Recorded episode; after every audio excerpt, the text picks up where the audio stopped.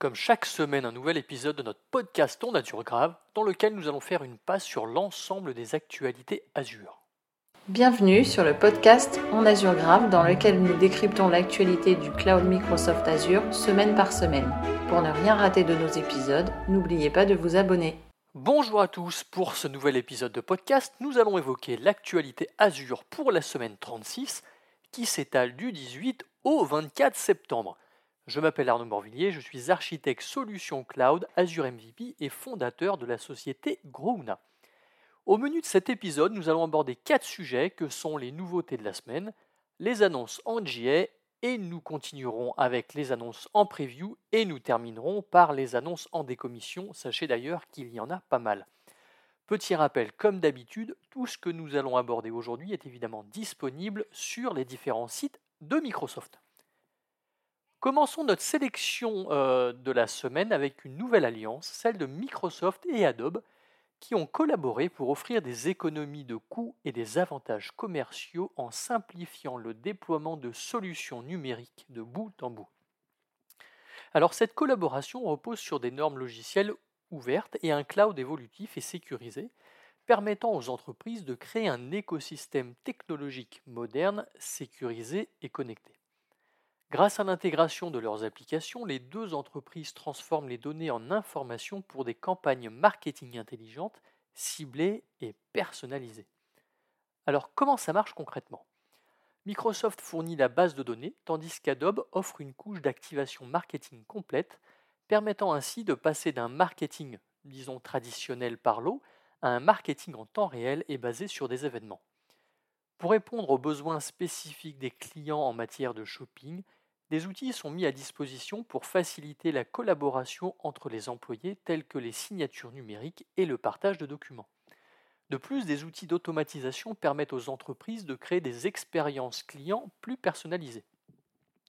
D'ailleurs, une étude commandée en deux mille vingt-trois par Forrester Consulting révèle que cette collaboration entre Microsoft d'un côté et Adobe de l'autre réduit les coûts en temps et en ressources, améliore la productivité des employés et l'engagement client et offre un retour sur investissement positif grâce au déploiement des applications Adobe sur la plateforme Microsoft, Microsoft Cloud Azure. L'intégration native entre Microsoft et Adobe permet d'améliorer les expériences clients en consolidant les données des clients, en fournissant des insights en temps réel et en renforçant la sécurité des données à travers une suite d'outils intégrés. Cette intégration d'ailleurs facilite également l'accès et la gestion des données au sein de l'organisation, améliorant la collaboration et les performances des équipes.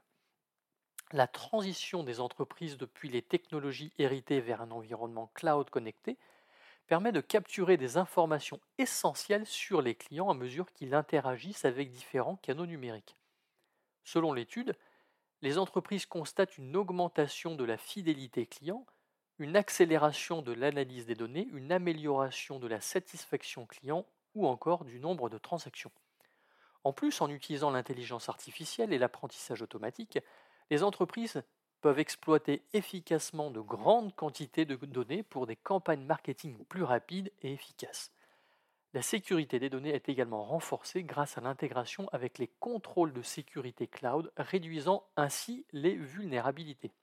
Bref, que du positif pour les clients. Vous connaissez sans doute le service H D Insight sur Azure. Eh bien, sachez qu'il débarque en preview sur A K S pour gérer vos besoins en Big Data. Alors, les principales caractéristiques d'H D Insight sur A K S sont les suivantes. Il prend en charge des charges de travail qu'est Apache Spark, Apache Flink et Trino sur une infrastructure A K S. Il offre une intégration profonde avec d'autres services d'analyse populaires d'Azure tels que Power B I, Azure Data Factory ou encore Azure Monitor. Il utilise des services gérés d'Azure tels que Prometheus et Grafana pour la surveillance. Il est une solution d'analyse open source de bout en bout, facile à déployer, économique à exploiter.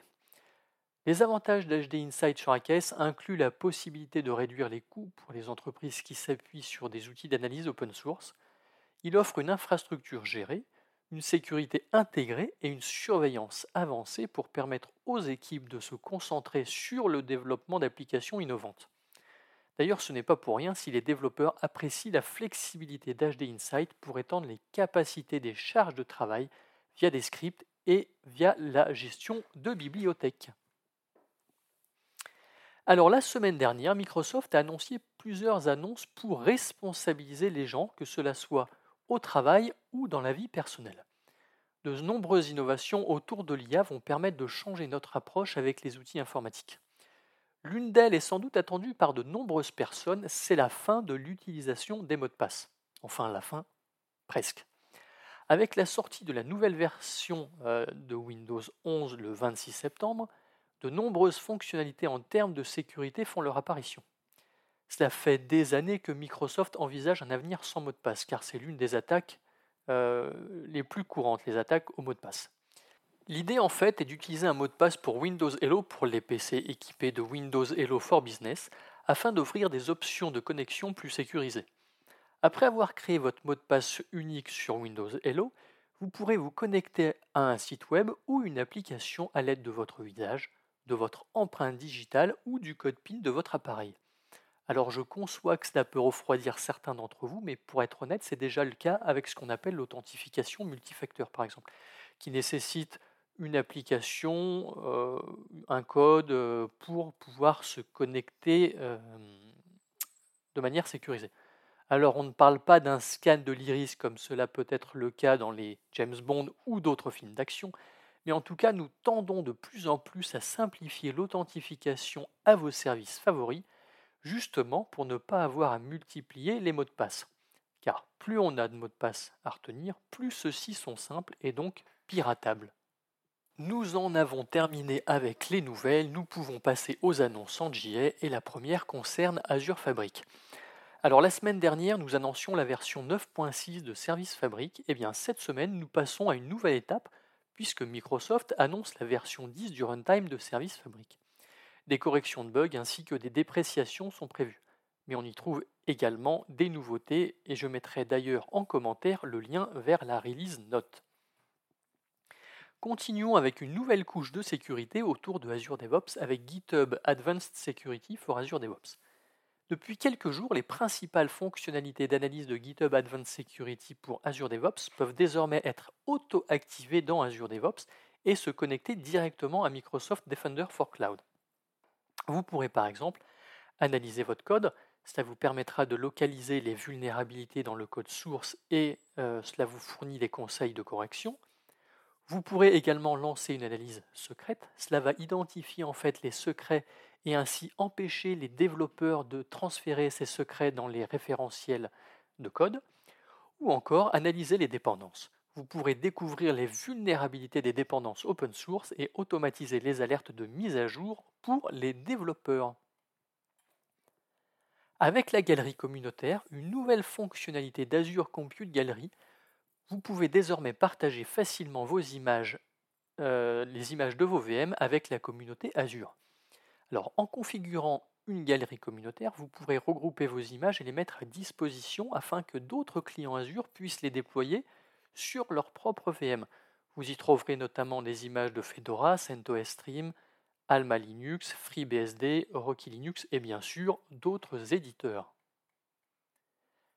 Azure Update Manager, anciennement connu sous le nom de Update Management Center, est désormais généralement disponible.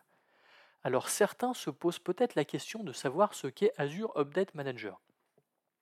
Comme son nom le laisse à penser, c'est une solution pour gérer et gouverner les mises à jour logicielles des machines Windows et Linux dans les environnements Azure, que cela soit sur un environnement privé ou cloud, ou encore multi-cloud. La solution a été complètement repensée pour offrir de nouvelles fonctionnalités sans dépendance vis-à-vis de l'agent Log Analytics ou de l'agent Azure Monitor. En revanche, il s'appuie sur l'agent Microsoft Azure V M pour gérer les flux de travail de mise à jour sur les V M Azure. Et cerise sur le gâteau, vous pouvez aussi gérer les V M compatibles Azure Arc grâce à l'agent Azure Connected Machine. Le service Azure Monitor n'est pas non plus en reste, puisque deux nouveautés débarquent. La première, avec la dernière version des packages basés sur Azure Monitor Open Telemetry pour Node.js et Python. Azure Monitor Open Telemetry comprend un wrapper léger qui vous permet de démarrer avec une seule ligne de code, ainsi que des fonctionnalités supplémentaires spécifiques à Azure pour vous offrir une expérience de première classe sur Azure. De plus, c'est ouvert et extensible, ce qui signifie que vous pouvez envoyer des données vers plusieurs destinations. Ce n'est pas tout, car vous pouvez l'enrichir avec des bibliothèques d'instruments d'OpenTelemetry qui collectent des données à partir d'une grande variété de frameworks et d'environnements. La seconde fonctionnalité autour d'Azure Monitor offre la possibilité de vous authentifier sur Log Analytics ou sur Application Insight depuis Azure Logic App en utilisant les identités managées. Ainsi, vous sera possible de requêter vos logs stockés dans Azure Monitor en toute sécurité. Et en plus, c'est super simple à mettre en place. Il vous suffit simplement d'activer la M S I de votre Logic Apps.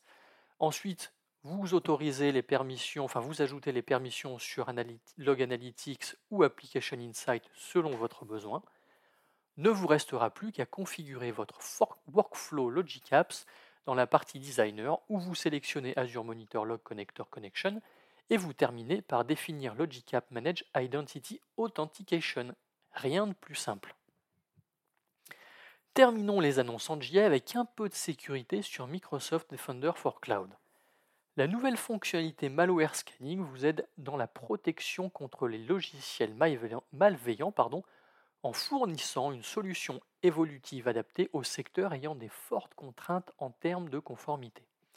Malware Scanning est disponible en tant que module complémentaire de Defender for Storage et constitue une amélioration significative des offres de sécurité de Microsoft Defender for Cloud pour Azure Blob Storage.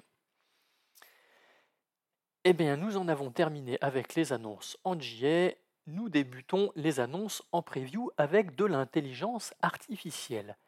Azure OpenAI Service et Azure A I Speech proposent désormais le, bon, le modèle OpenAI Whisper. Alors, le modèle OpenAI Whisper possède des capacités multilingues qui offre une transcription de la parole humaine dans, cent, dans cinquante-sept langues et une traduction en anglais. De plus, il permet également de créer des transcriptions avec une lisibilité améliorée. L'équipe produit, propose, enfin, l'équipe produit d'Azure Monitor propose une nouvelle vue chronologique qui simplifie l'expérience des alertes déclenchées. Alors on pourrait se demander ce que cela change, eh bien sachez que cette nouvelle vue présente certains avantages. Elle affiche les alertes déclenchées euh, sous forme de chronologie. Elle affiche les alertes dans le contexte des ressources sur lesquelles elles ont été déclenchées. Ou encore, elle prend en charge l'affichage des alertes par gravité. C'est donc maintenant à vous de jouer. Azure Web PubSub évolue avec la fonctionnalité Azure Web PubSub for Socket point i o qui gère les connexions clients pour une application utilisant la bibliothèque Socket point i o.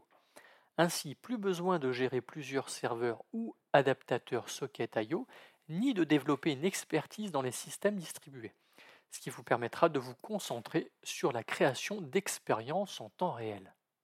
Passons maintenant aux annonces en décommission.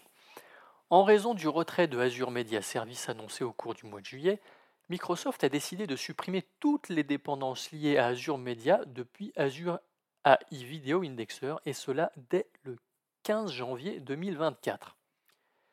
L'équipe produit de A K S a décidé de supprimer Azure Monitor for A K S Engine le quatorze septembre deux mille vingt-six.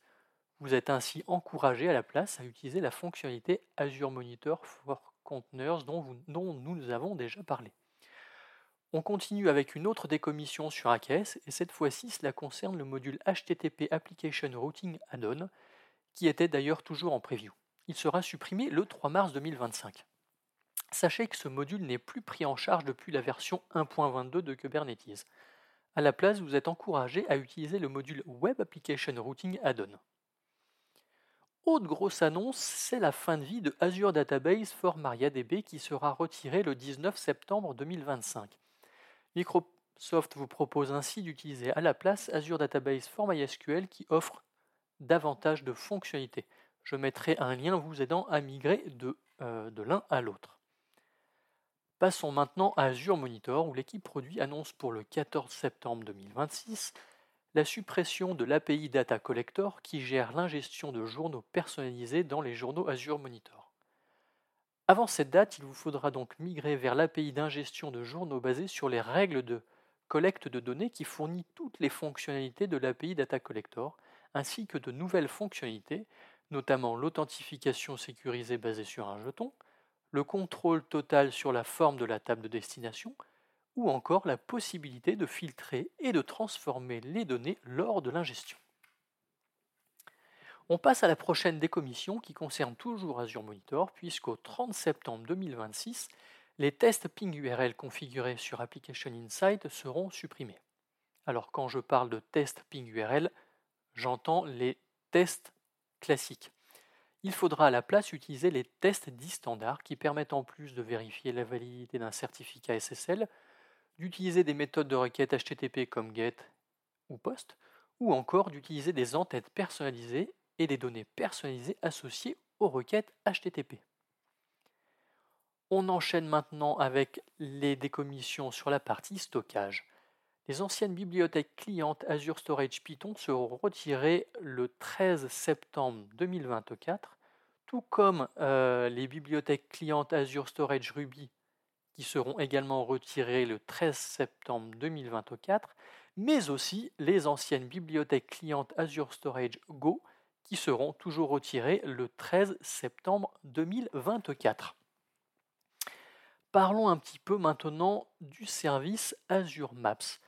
L'équipe produit annonce que les A P I Azure Maps Data V un et V deux seront retirés le seize septembre deux mille vingt-quatre. Au lieu de cela, Azure Maps a déployé des A P I Data Registry qui offrent une sécurité améliorée des données. Et on termine sur le même service, mais cette fois-ci, ce sont les A P I Azure Maps Render V un qui seront retirés le dix-sept septembre deux mille vingt-six. Vous êtes ainsi encouragé à migrer ou déployer des A P I Azure Maps Render en version deux qui offre une qualité et des performances améliorées des données par rapport à la version précédente. Et c'est tout pour notre épisode du jour. Merci de nous avoir suivis, n'hésitez pas à vous abonner et à partager. Pour ma part, je vous donne rendez-vous la semaine prochaine pour un nouvel épisode. Je vous souhaite une excellente journée.